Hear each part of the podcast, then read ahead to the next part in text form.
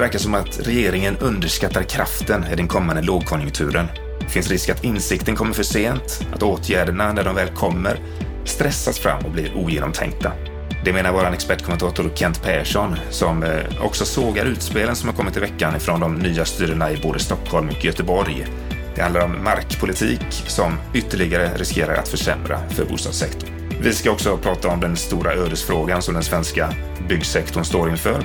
Det handlar naturligtvis om eh, beskedet som kommer på tisdag om Cementas fortsatta tillstånd. Ni lyssnar på veckans Aktuellt med Bopolpodden där vi tar upp det viktigaste som hänt på bostadsmarknaden och i bostadspolitiken i veckan. Och eh, som ni förhoppningsvis hör så är det inte Anna Bellman som sitter i studion idag. Jag heter Niklas Tollesson, jag är projektledare för bostadspolitik.se och Bopolpodden och hoppar in som vikarie för Anna här idag.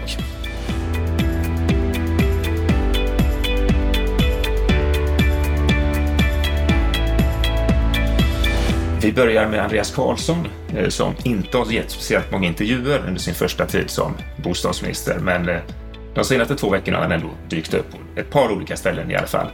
Eh, Fastighetstidningen, de har gjort en liten grej av detta att han har varit så svårintervjuad och de har publicerat här är frågorna som vi inte har fått svar på från Andreas Karlsson.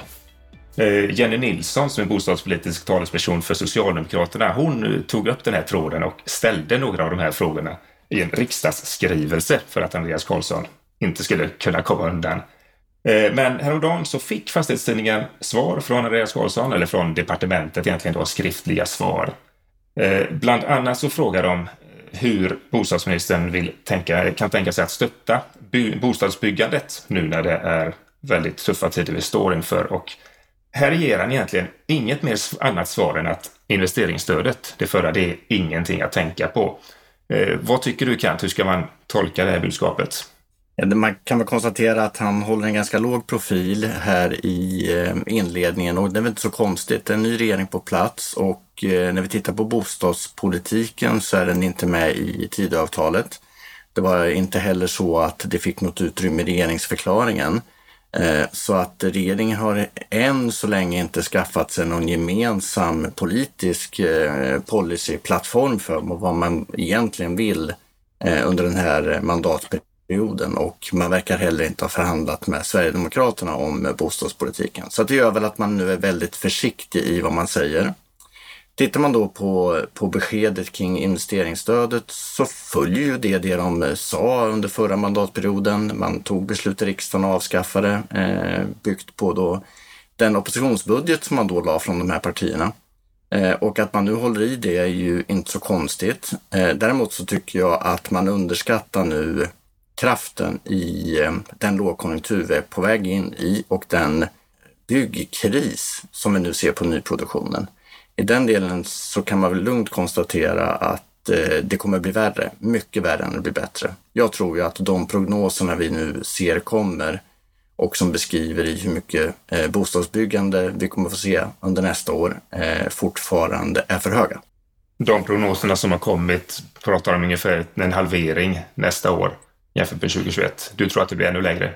Ja, jag tror att vi kommer få en nedgång med en 70 procent. Så att jag tror att det ska ner ytterligare säkert en 10 000 bostäder eh, minst innan vi har sett, sett botten. Eh, och här verkar prognosmakarna underskatta kraften i nedgången och regeringen blir passiv. Och det är ett problem med det för att eh, dels så behöver de ju eh, förbereda sig för att gå in med insatser. Och risken är att om man inte är förberedd, då är det så att man kommer för sent in med insatser och stöd, vilket gör att eh, situationen riskerar att bli ännu värre. Och det andra är att stöden inte är genomtänkta.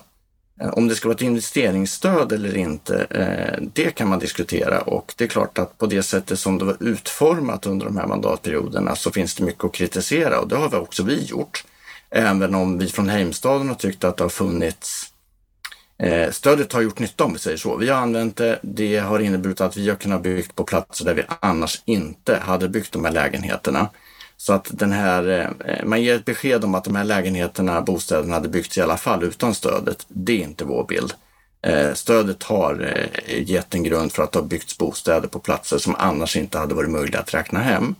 Den andra kritiken mot det investeringsstödet det är att det så, så kallat inte är träffsäkert. Det vill säga att det träffar inte de grupperna som är störst behov utav att få bostäder. Och det är ju alldeles korrekt. Det har vi också kritiserat från branschen och även vi från Heimstaden har fört fram det till dåvarande regering att eh, stödet träffar inte de som har lägst inkomst och störst behov att komma in på bostadsmarknaden. Men den frågan äger regeringen fullt ut. Om man nu tycker att träffsäkerheten i eh, investeringsstödet är för dålig, eh, ändra då förutsättningar för att få de här stöden och se till att de här lägenheterna går till de som har störst behov. Det är ett utrymme som politiken äger fullt ut han har varit ganska klar än så länge med att det inte blir något nytt investeringsstöd. Eh, det är egentligen enda budskapet han har kommit med är ju att eh, det ska bli regelförenklingar, man ska få ta fram mer byggbar mark. Hur, hur tycker du allmänt de andra beskeden har varit? De andra beskeden är ju väntade, för det är väl det vi har sett ifrån eh, politiken, de här partierna under, under valrörelsen och under den förra mandatperioden. Och det är inget fel med att få fram mer byggbar mark. Det är inget fel med att genomföra regelförenklingar ska bara konstatera att det kommer inte ge någon effekt kortsiktigt. Det kommer inte lindra den här krisen som vi är i full fart på väg in i. Det där är åtgärder som kommer att underlätta byggandet på lång sikt.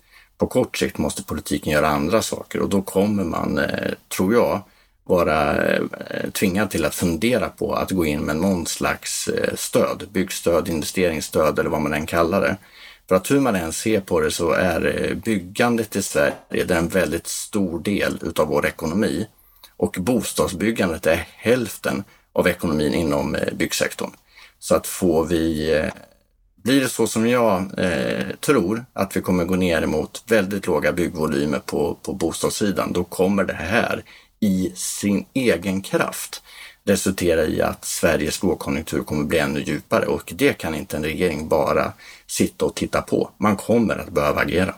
Och som läget är just idag så ser det verkligen tufft ut på bostadsmarknaden. Under veckan har det kommit mycket statistik och den är verkligen inte speciellt upplyftande. Eh, Swedbank kom sitt boindex som visar att man aldrig har behövt lägga så stor del av sin disponibla inkomst på boendet som just nu. För villaägarna handlar det om över 30 procent och det är första gången sedan Swedbank började mäta detta år 2000 som siffrorna är så här höga.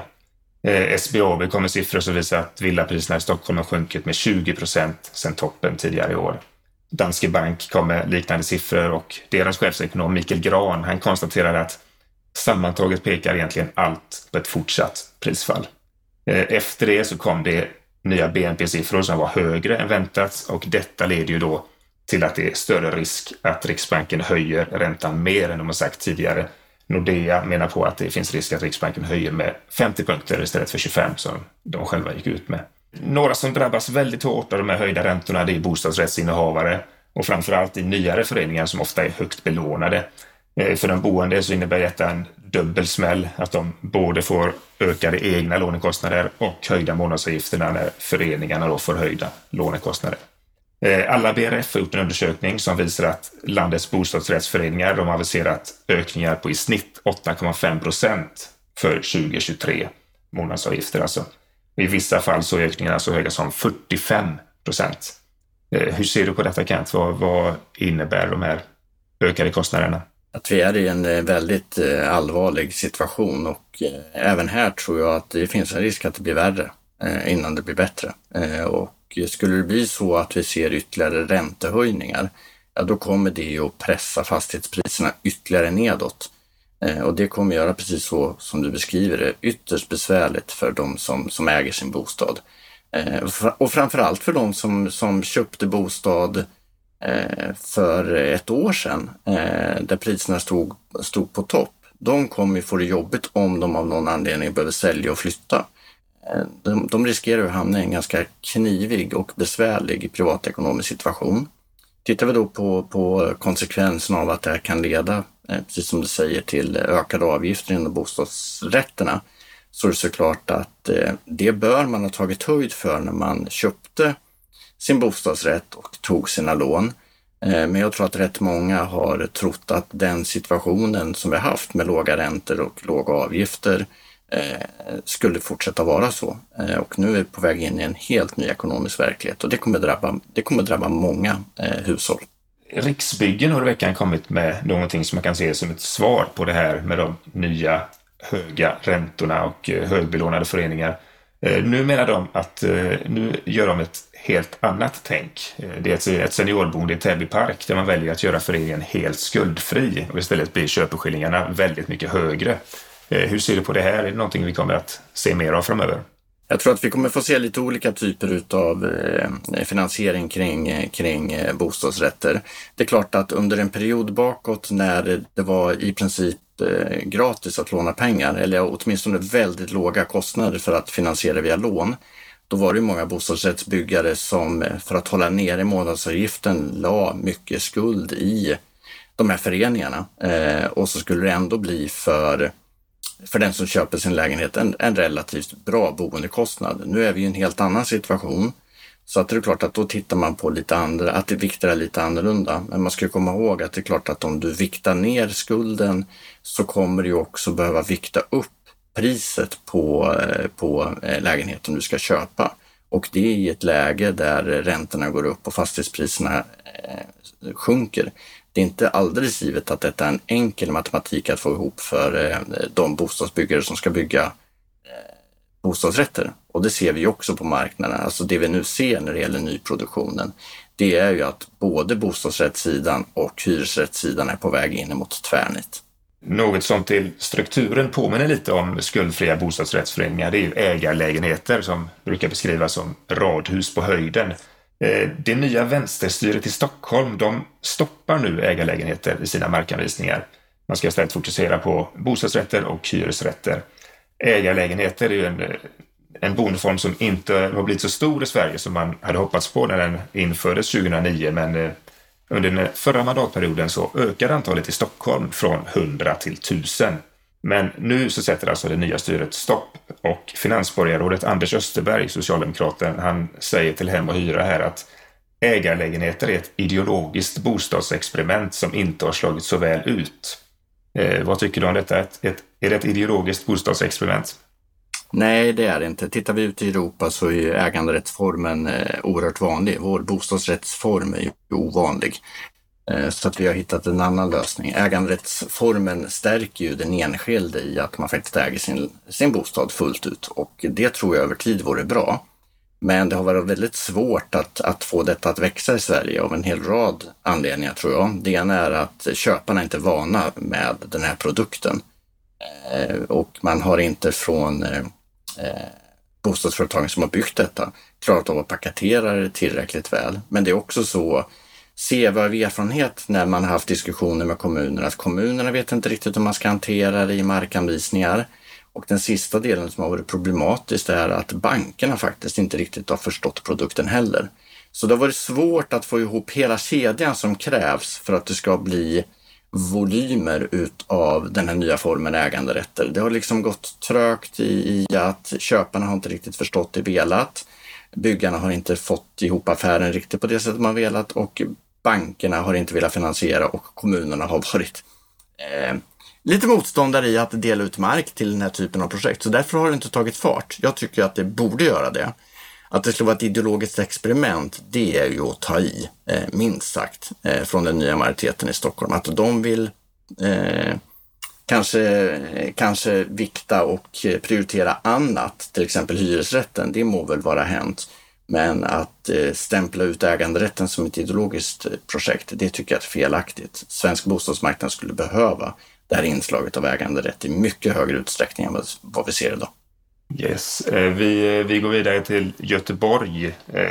Där har ju det också kommit ett nytt vänsterstyre till makten och även i Göteborg inför man nya regler när det gäller markanvisningarna. Eh, om man köper kommunal mark för bostadsutveckling efter årsskiftet, då måste man sedan förmedla bostäderna via den kommunala bostadskön som heter Boplats Göteborg. Eh, bland andra Balder, Stena Fastighet och Wallenstam har de senaste åren valt att inte använda Boplats. Men nu blir de alltså tvungna att göra det för att få markanvisningar i framtiden. Eh, hur ser du på det här? Det här är en diskussion som kommer och går eh, mellan, eh, eh, från kommunerna till eh, oss som ska bygga eh, nya bostäder i de här kommunerna. Och ibland brukar det här kravet komma. Eh, min bild är att eh, det finns en ganska bred enighet eh, i branschen eh, och hos oss privata fastighetsägare att vi vill inte eh, knyta oss till de här eh, gemensamma kommunala bostadsköerna utan vi vill hantera dem själva i våra bolag och det är för att vi har lite olika typer utav sätt att fördela lägenheterna. Men det främsta skälet är också att det blir väldigt trubbigt. Eh, alltså vår bedömning är ju, jag tror att den gemensamma bedömningen på marknaden, det är att eh, det leder till att de som har störst behov av att få lägenhet kommer absolut sist i de här köerna. Utan det som belönas i de här kommunala kösystemen, det är ju att du har haft en lägenhet länge och har eh, många köpoäng. Och eh, det missgynnar de som, som vill in på marknaden. Vi, alltså de enskilda bolagen jobbar lite annorlunda eh, med att få ut bostäder för att försöka faktiskt eh, få in fler, ge en möjlighet att fler ska kunna komma in på bostadsmarknaden. Så att det där tror jag är ett trubbigt verktyg eh, som man kan, man kan förstå varför kommunen gör så, men jag tror tyvärr att det blir ett bakslag och jag tror att det skapar ännu större problem på bostadsmarknaden i Göteborg som kommer att bli ännu mer stillastående. Och det är inte vad Göteborg behöver. Det blir ännu mindre attraktivt att, att bygga bostäder i Göteborg helt enkelt. Ja, det blir mindre rörelse i bestånden. Det kommer vara så att de som har bostad är de som kommer få tillgång till de nya bostäderna först. Och så blir det i hela kösystemet i och med att den som har mycket köpoäng är den som, som får välja lägenhet först. Och det innebär att är du en ungdom eller en invandrare eller om du vill flytta till Göteborg och inte har några köpoäng, då hamnar du absolut sist i den där kön och det är helt omöjligt att få bostad då. Så att man måste jobba på andra sätt för att, för att de som står längst ifrån ska kunna komma in.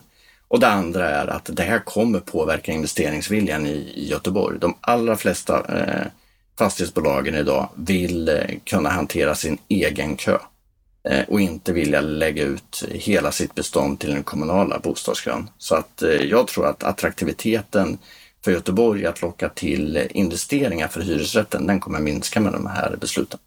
Eh, en aktör som drabbas hårt av det här, det är ju HomeQ som är en, en förmedlare som i motsats till Boplats Göteborg arbetar med annat än kötid i sina parametrar. Och HomeQs grundare Hedi Kurda, han eh, kommenterade till Göteborgs-Posten att Eh, jag tror varken det här är lagligt eller rimligt. De kanske inte har resonerat mycket kring det här, men hur skulle det se ut om kommunen villkorar sin egen mark med att bara deras elleverantör får användas eller bara deras bredbandsleverantör? Det skulle snedvrida hemmakonkurrensen helt och hållet. Hur ser du på det? Ja, han har ju helt rätt i sak att, att det, här, eh, det här försämrar eh, bostadsmarknaden i Göteborg och att det kommer i sådana fall bli en mer eh, stillastående bostadssituation. Så att han har helt rätt i det. Det är helt orimligt.